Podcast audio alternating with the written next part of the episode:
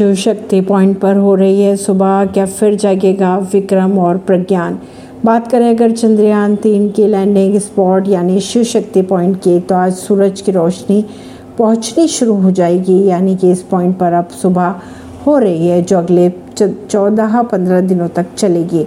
अगर अगले दो दिनों में विक्रम लैंडर और प्रज्ञान रोवर के सोलर पैनल के ज़रिए एक्टिव हो गए तो उन्हें फिर से काम पर लगाया जा सकेगा। चंद्रमा के दक्षिणी ध्रुव से 600 किलोमीटर दूर मौजूद शिव शक्ति पॉइंट पर सुबह होने वाली है छोटी छोटी सुबह नहीं, अगले चौदह पंद्रह दिनों तक रहने वाली सुबह होगी।